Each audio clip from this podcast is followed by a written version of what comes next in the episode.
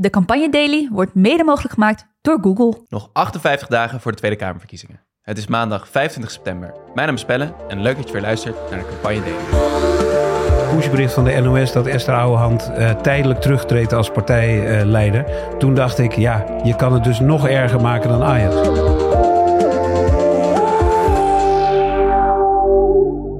Ja, daar zitten we. Maandagmiddag na een druk uh, politiek weekend. Een weekend dat bol stond van uh, politieke congressen. Daar gaan we het zeker hebben over vandaag. Uh, met onder andere Alex Klusman. Alex. Goedemiddag. Goedemiddag. Zwaar weekend. Zwaar weekend, ja. Ajax, wil je het toch nog even kort over hebben? Nou ja, die congressen ook. Maar ook Ajax. Maar de congressen waren ook een soort voetbal op een gegeven moment. Gaan we het zeker over hebben. Die uitslag uh, laten we even onbenoemd hier. Uh, maar we zitten hier niet met z'n tweetjes. Uh, DWK Partiman is het gast. Welkom DWK. Dankjewel. Heel leuk dat je er bent. jij bent oprichter en directeur van Stem op een Vrouw. Kan je een beetje vertellen wat jullie zoal doen bij Stem op een Vrouw... en waarom jullie misschien op deze aarde zijn gekomen? Zeker. Uh, Stem op een vrouw doet eigenlijk zoveel mogelijk om te zorgen dat vrouwen in Nederland politiek actief worden, maar ook blijven. We zijn ooit begonnen met uh, campagnes, uh, stemcampagnes, waarbij we kiezers uitleggen waarom het belangrijk is om slim op vrouwen te stemmen. En toen we ons eenmaal gingen verdiepen in de situatie voor vrouwen in de politiek, bleek er veel meer nodig dan extra stemmen op hen. Dus inmiddels doen we mentorschap om uh, vrouwen met interesse bijvoorbeeld te trainen en te mentoren richting politiek, maar ook voor zittende politici, zodat ze niet zo snel uitvallen. Uh, we geven skills trainingen, maar ook bijvoorbeeld in omgaan met online haat, wat voor alle politici een probleem is. Dus dat bieden we ook niet alleen aan vrouwen. We doen onderzoek uh, naar barrières in de politiek en hoe je die kan overkomen. Uh, lobbyen bij partijen, nou noem het op. Wat doen jullie niet, zou ik haast willen zeggen. Ja, en wat, zoveel wordt jullie, mogelijk. wat wordt jullie stemadvies voor 22 november? Um, nou ja, uiteraard om weer op vrouwen te stemmen. Slim, lager op de lijst. Zeker bij partijen die nog niet, uh, vinden wij, voldoende vrouwen op de lijst hebben, blijft dat belangrijk om dus de partij de dat signaal vrouw, te geven. Maar lager op de lijst stemmen. Precies, ja, inderdaad. En we gaan ook, uh, dat is een primeur bij deze. Houden van primeurs. een soort checklist publiceren voor politieke partijen zelf. Over hoe zij, uh, zeker nu er steeds meer vrouwen op lijsten komen, ook intern kunnen zorgen dat hun partij een meer inclusieve, veilige plek wordt voor vrouwen. En ze daar uh, ja, op gaan pushen. Super belangrijk. We gaan Ja. zeker ook uh, met, uh, met die blik gaan we kijken naar het huidige politieke speelveld, de huidige campagne. Misschien nog even kort, waar als mensen jullie willen volgen of op de hoogte blijven wat jullie doen richting de aankomende Kamerverkiezingen, waar kunnen ze jullie vinden? Uh, alle socials, behalve TikTok, uh, stem op een vrouw. Heel makkelijk. Nou, volgen zou ik zeggen. Um, we gaan de partijcongressen induiken. Ja, het waren er zes stuks uh, dit weekend. En de VVD, Vijf eigenlijk, hè? Vijf en, en een ALV. Oké, okay, als je het uh, helemaal op de punt en komma correct wil hebben. Zes, uh, vijf en een half zou ik haast willen zeggen dan. Uh, de VVD, het CDA, SP, Volt, Partij voor de Dieren en de BBB dan met een soort van half uh, partijcongres.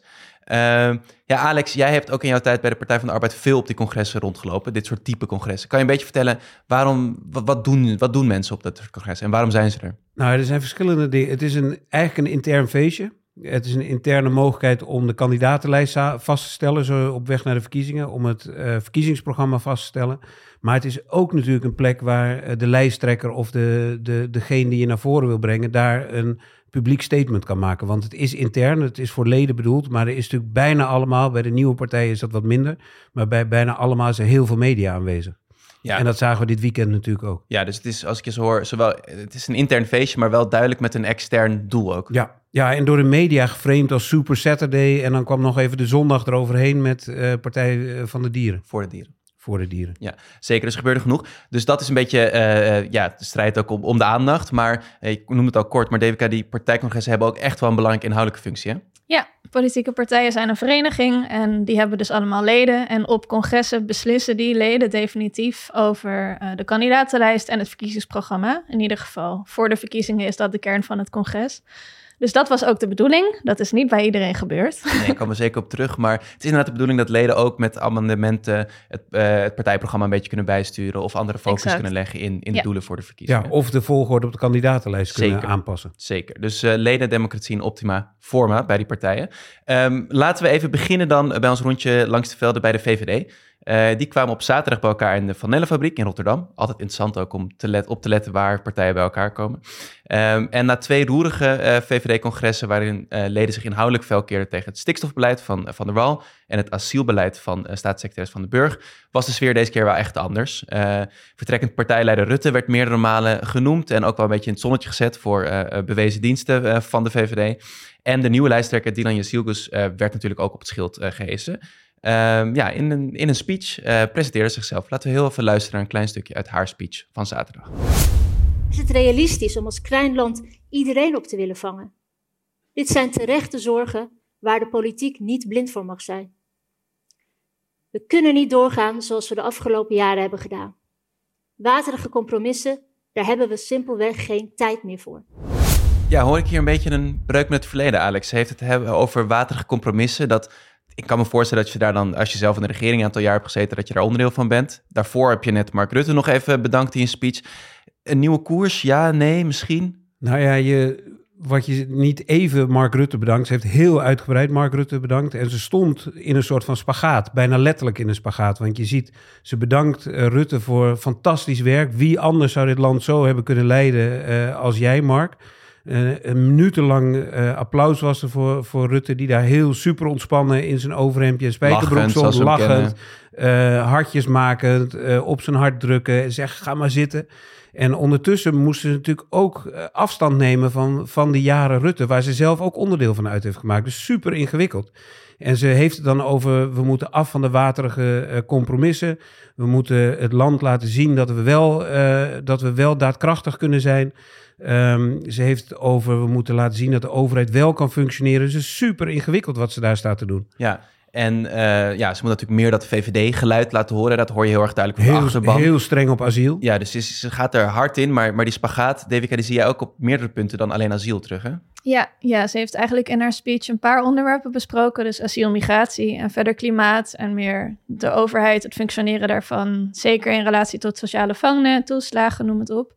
En eigenlijk in al die dingen neemt ze totaal twee standpunten tegelijk in. Over klimaat zegt ze aan de ene kant, hè, we moeten er iets aan doen. En ik heb veel begrip voor mensen die zich hier echt zorgen over maken. Maar ze sloot dat verhaal weer af met, maar ik heb ook begrip voor de mensen die zich er niet echt druk over maken. En hetzelfde zei ze eigenlijk over die overheid. Van joh, we hebben als overheid uh, misschien niet altijd goed gefunctioneerd. Heel voorzichtig werd dat een beetje erkend.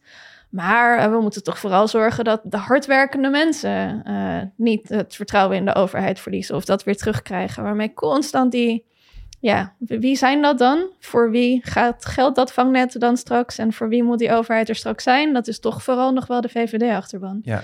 En voor mijn gevoel probeert ze, nou ja, de volkspartij die VVD zegt te willen zijn, voor iedereen, hè? daarmee ja, te bedienen. Maar dat kan natuurlijk niet. Eigenlijk als je dit zo beluistert en de analyse van Devika volgt, dan is Jezilgoes zelf een waterig compromis geworden.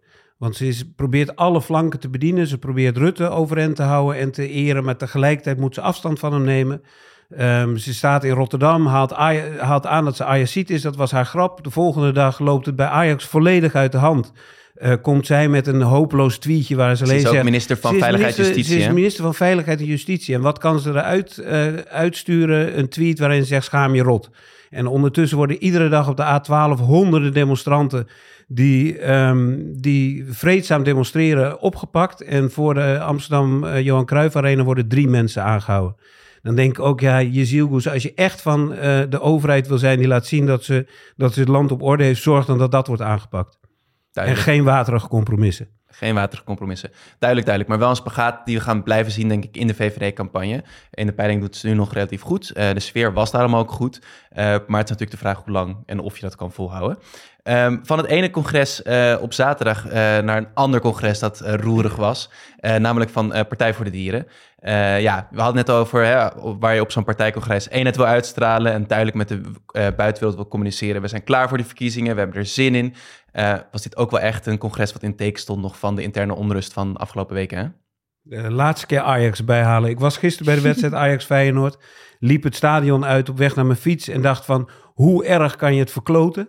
En vervolgens krijg ik een pushbericht van de NOS dat Esther Ouwehand uh, tijdelijk terugtreedt als partijleider. Uh, Toen dacht ik, ja, je kan het dus nog erger maken dan Ajax. Ja, dat was een uh, onverwacht einde van het congres. Laten we even luisteren hoe Esther Ouwehand dat op zondag deed. En ik moet hier een besluit nemen dat mij ontzettend veel verdriet doet, maar dat wel in het belang is van de partij. Ik zal het, ik moet het zeggen, lieve mensen. Ik treed tijdelijk terug als lijsttrekker, zolang niet is opgehelderd wat er is gebeurd. Ja, Devika, hoe, hoe keek jij naar deze toch wel onverwachte mededeling van Esther Ouwehand? Ja, vanuit haar als persoon denk ik super integer. Je had het niet, niet netter kunnen doen in die zin dat je... Ze is super breed gedragen lijsttrekker. Ze is ook heel populair, maar... Hoor je ook in de zaal, hè? Dat mensen nee en die leven echt mee met dit besluit? Absoluut. En tegelijkertijd heeft wel 25% van de leden van de Partij voor de Dieren gestemd... voordat er nog een onderzoek moet komen. En ik zie hier wel iemand die niet op zoek is naar het compromis dat zij met... Uh, ja, met die 25% eigenlijk dan maar scheid heeft en niet een onderzoek doet, dat zij zegt: nee, ik wil hier wel zijn. Maar wel op een manier waarbij er goed is bekeken wat er is gebeurd. Dat iedereen achter mij kan gaan staan als ik die kandidaat word. En ik vind dat heel netjes. En het is natuurlijk ook heel pijnlijk, want het is het hele congres alleen maar daarover gegaan. Ja, ja dat lijkt me lastig. Uh, ga, uh, maar misschien nog eerst heel even over het besluit van, van Esther Ouwehand. Uh, kijk, op een persoonlijk vlak kan je uh, Devika's redenatie hier natuurlijk heel erg volgen. Dat zij als een integer persoon en lijsttrekker die verkiezingen wil gaan. Maar campagnematig is natuurlijk een ramp, toch? Voor zo'n campagneteam, Alex. Ja, een totale ramp. Dat je nu al wekenlang gaat alleen maar over intern gedoe. er is nog geen inhoudelijk thema voorbij gekomen. Um, het, is, het, is, verschrikkelijk. Het is echt verschrikkelijk. Ja, en het verkiezingscongres zelf, DWK zei, het ging alleen maar daarover. Uh... Iets gechargeerd, maar ja, wel grotendeels. Uh, we hadden het er van tevoren al even over. Er, zijn, er waren een paar honderd amendementen, dus dat zijn voorstellen van leden om dingen te wijzigen nog in het verkiezingsprogramma ingediend. Er is er geen één behandeld. En dat is eigenlijk natuurlijk wel waar het congres over gaat. Dat je met leden over de inhoud praat. En wat wordt ons definitieve programma? En waarmee gaan we de verkiezingen in? En niet met wie alleen. En, dat, en die amendementen zijn nu doorgeschoven naar een online congres, toch? Waar ze het dan alsnog proberen over de inhoud te hebben. Ja. Maar vervolgens gaat het nu sowieso nog twee weken over het interne onderzoek. Uh, wordt ze van alle blaam uh, gezuiverd. Het is verschrikkelijk. Ja, ja, dus campagnematig uh, was dit congres in dat opzicht misschien niet wat de Partij voor de Dieren van Het verbaasde me wel dat zij een teleprompter gebruikt om even het echt alleen maar over vorm te hebben. Ik zag ze, ze hield haar speech van een, uh, van een teleprompter. Ik ben heel benieuwd hoeveel mensen wisten van dit besluit van haar. Want het stond overduidelijk wel op de teleprompter. Dus er waren meer dan, meer dan alleen Esther Ouwehand die het wist. Gaan we uh, misschien ook nog even wat research naar doen. Of we daarachter kunnen komen. Ja, de sfeer bij de Partij voor de Dieren was in dat opzicht bedrukt. En het ging veel over interne onrust. Waar verrassend genoeg een hele goede sfeer hing, was de dag daarvoor uh, bij het CDA. Uh, die zaten net zoals de Partij voor de Dieren in Den Bosch. Er uh, werd veelvuldig gesproken over nieuwe generatie CDA'ers, waar Henry Bontebal dan de personificatie van zou zijn. Je merkt dat zijn vertrouwende groeiende is en naamsbekendheid neemt toe. En ja, ondanks de peilingen is hij positief gestemd over 22 november. Wij gaan Nederland verrassen. Wij zijn de nieuwe generatie die elke kiezer ons nieuwe verhaal gaan vertellen. Op de markt, in de zaaltjes, in de huiskamergesprekken. Wij komen naar jullie toe om heel Nederland te overtuigen van onze visie op een fatsoenlijk land. Niet voor onszelf, maar voor ons allemaal. Ja, uh, positivisme, een nieuwe generatie CDA'ers. Maar wat mij opviel, Alex, was dat er toch wel een oude bekende was... die ook veelvuldig in beeld kwam... en ook uh, aan wie uh, politici graag refereerden op dat congres, hè? Jan-Peter Balkenende. Ja, voor mij. Ja, het was natuurlijk heel erg oude wijn in nieuwe zakken. En dan hele oude wijn, de oude wijn van, van de normen en waarden van Balkenende. En er werd even vergeten dat er in de jaren daartussen een heel ander soort drank is gedronken. De consultantsdrank van, uh, van, van Wopke Hoekstra. Die was er overigens die niet, was er niet, dus die is helemaal weggevlakt. Um, en de oude wijn wordt nu in nieuwe zakken opgediend. Normen en waarden, het CDA-verhaal moet terug. En het is ook wel, in die speech herkende ook wel, dat verhaal kwam erin terug. Het wij. Ja, zeker. Het, uh, ja, en wat me opviel is dat, uh, dat Bontebal ook wel een soort van de nieuwe lieveling van het, in ieder geval van het journalistenkorps is. Die, die praten vol bewondering over zijn inhoud, over hoe mooi dit brengt. Dat hij durft te zeggen van nou, ik moet me nog verder op dit thema inlezen. Het is echt een nieuwe lieveling van, van, van veel journalisten. Herken je dat ook, Devika? Ja, ik, ik verbaas me er ook heel erg over. Want er zijn heel veel mensen die de laatste tijd hebben gezegd, geschreven, binnen en buiten het CDA hoe blij ze zijn dat ze eindelijk weer met trots lid zijn. Journalisten die inderdaad zeggen: Wauw, dit is eindelijk die nieuwe stap voor het CDA. Alsof iedereen er blijkbaar al jaren op staat te wachten. Alsof, nou, ik zei net al van tevoren, alsof er een, een boyband een reunie heeft Ja. of zo. En iedereen denkt, yes, eindelijk. Eindelijk is mijn lievelingsboyband weer, weer Ja, daar. ik kreeg dit weekend een appje Waarom? van een, van een bevriende journalist. Die zei, welke maat heb jij? Want ik ga die trui voor je bestellen. Hen wie? Henry. Ja. Interessant. Interessante dynamiek. Eh, we gaan het in de gaten houden, maar het eh, vertrouwen is groeiende bij het CDA.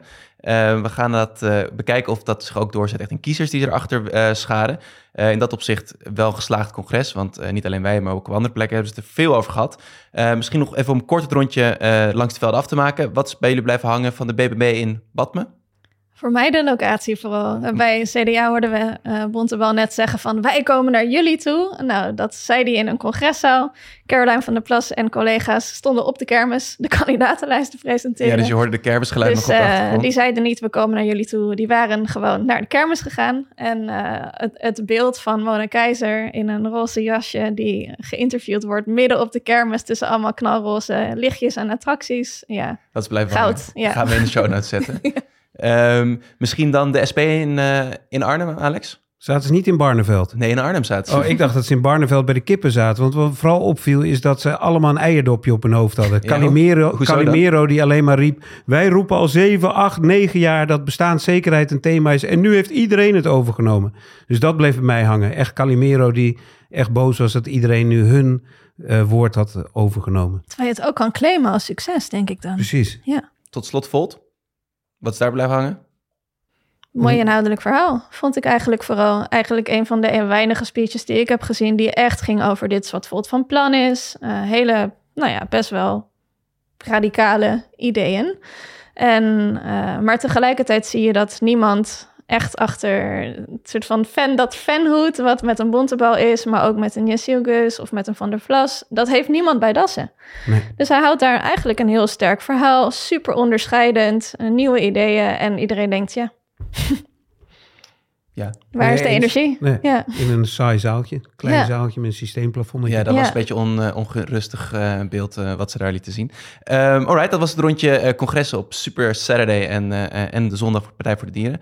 Ehm, ja, waar, Devika, zeker ook omdat jij nog eh, bij ons bent vandaag, eh, willen we het graag even hebben over eh, de huidige politiek en het huidige politieke speelveld. Eh, in veel eh, landen om ons heen is het al gemeengoed, een vrouwelijke premier. Eh, maar in Nederland wachten we nog steeds op de eerste vrouw in torentje. Eh, deze verkiezingen zijn er minder vrouwelijke lijsttrekkers dan vorige verkiezingen. Ehm, ja, hoe kijk je met die bril op naar, naar de huidige politiek? Stemt dat je optimistisch eh, of juist pessimistisch? Zijn misschien andere ontwikkelingen die, die we niet zo duidelijk op netvlies hebben als deze namelijk? Nou, wat wel interessant is nu, en dat stemt me ergens wel optimistisch, is dat je ziet dat bijna elke partij meer vrouwen op de lijst is gaan zetten. Ook weer ten opzichte van de vorige verkiezingen. En iedereen doet dat heel anders. De VVD blijft lekker gefocust op de show. Dus de top vijf, eh, vier vrouwen. En dan, dan nog is er straks waarschijnlijk 30% van de lijst in totaal vrouwen. Maar die, ja, die, die hebben die vrouwelijke lijsttrekker en in de top zitten ze allemaal. Typisch liberaal. Ehm, bij een SGP of zo bijvoorbeeld is er natuurlijk nog geen beweging. En tegelijkertijd zei een van hun Kamerleden laatst... nou, ik heb liever een SGP-vrouw in de Kamer dan een D66-man.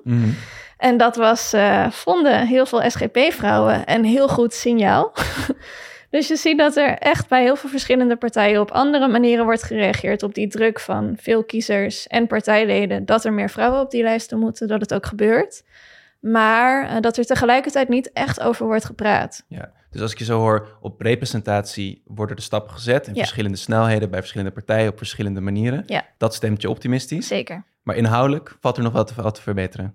Ja, je ziet eigenlijk dat ook al neemt het percentage vrouwen in de politiek toe. Eh, je zou hopen dat dan gendergelijkheid en laten zien hoe belangrijk vrouwelijk leiderschap kan zijn. Of sowieso een andere manier van leiderschap kan je natuurlijk heel makkelijk koppelen aan vrouwelijke leiders. En dat gebeurt eigenlijk allemaal niet. Sterker nog, het lijkt wel alsof de vrouwen die nu lijsttrekkers zijn, heel erg wegblijven bij eh, hun vrouw zijn, ook inzetten om te laten zien dat het een, nou ja, nog steeds bijzonder is. Mhm. En dat dat iets kan betekenen. En eh, dat, dat vind ik wel een beetje zorgelijk. Ook in verkiezingsprogramma's eigenlijk heel weinig aandacht voor gendergelijkheid.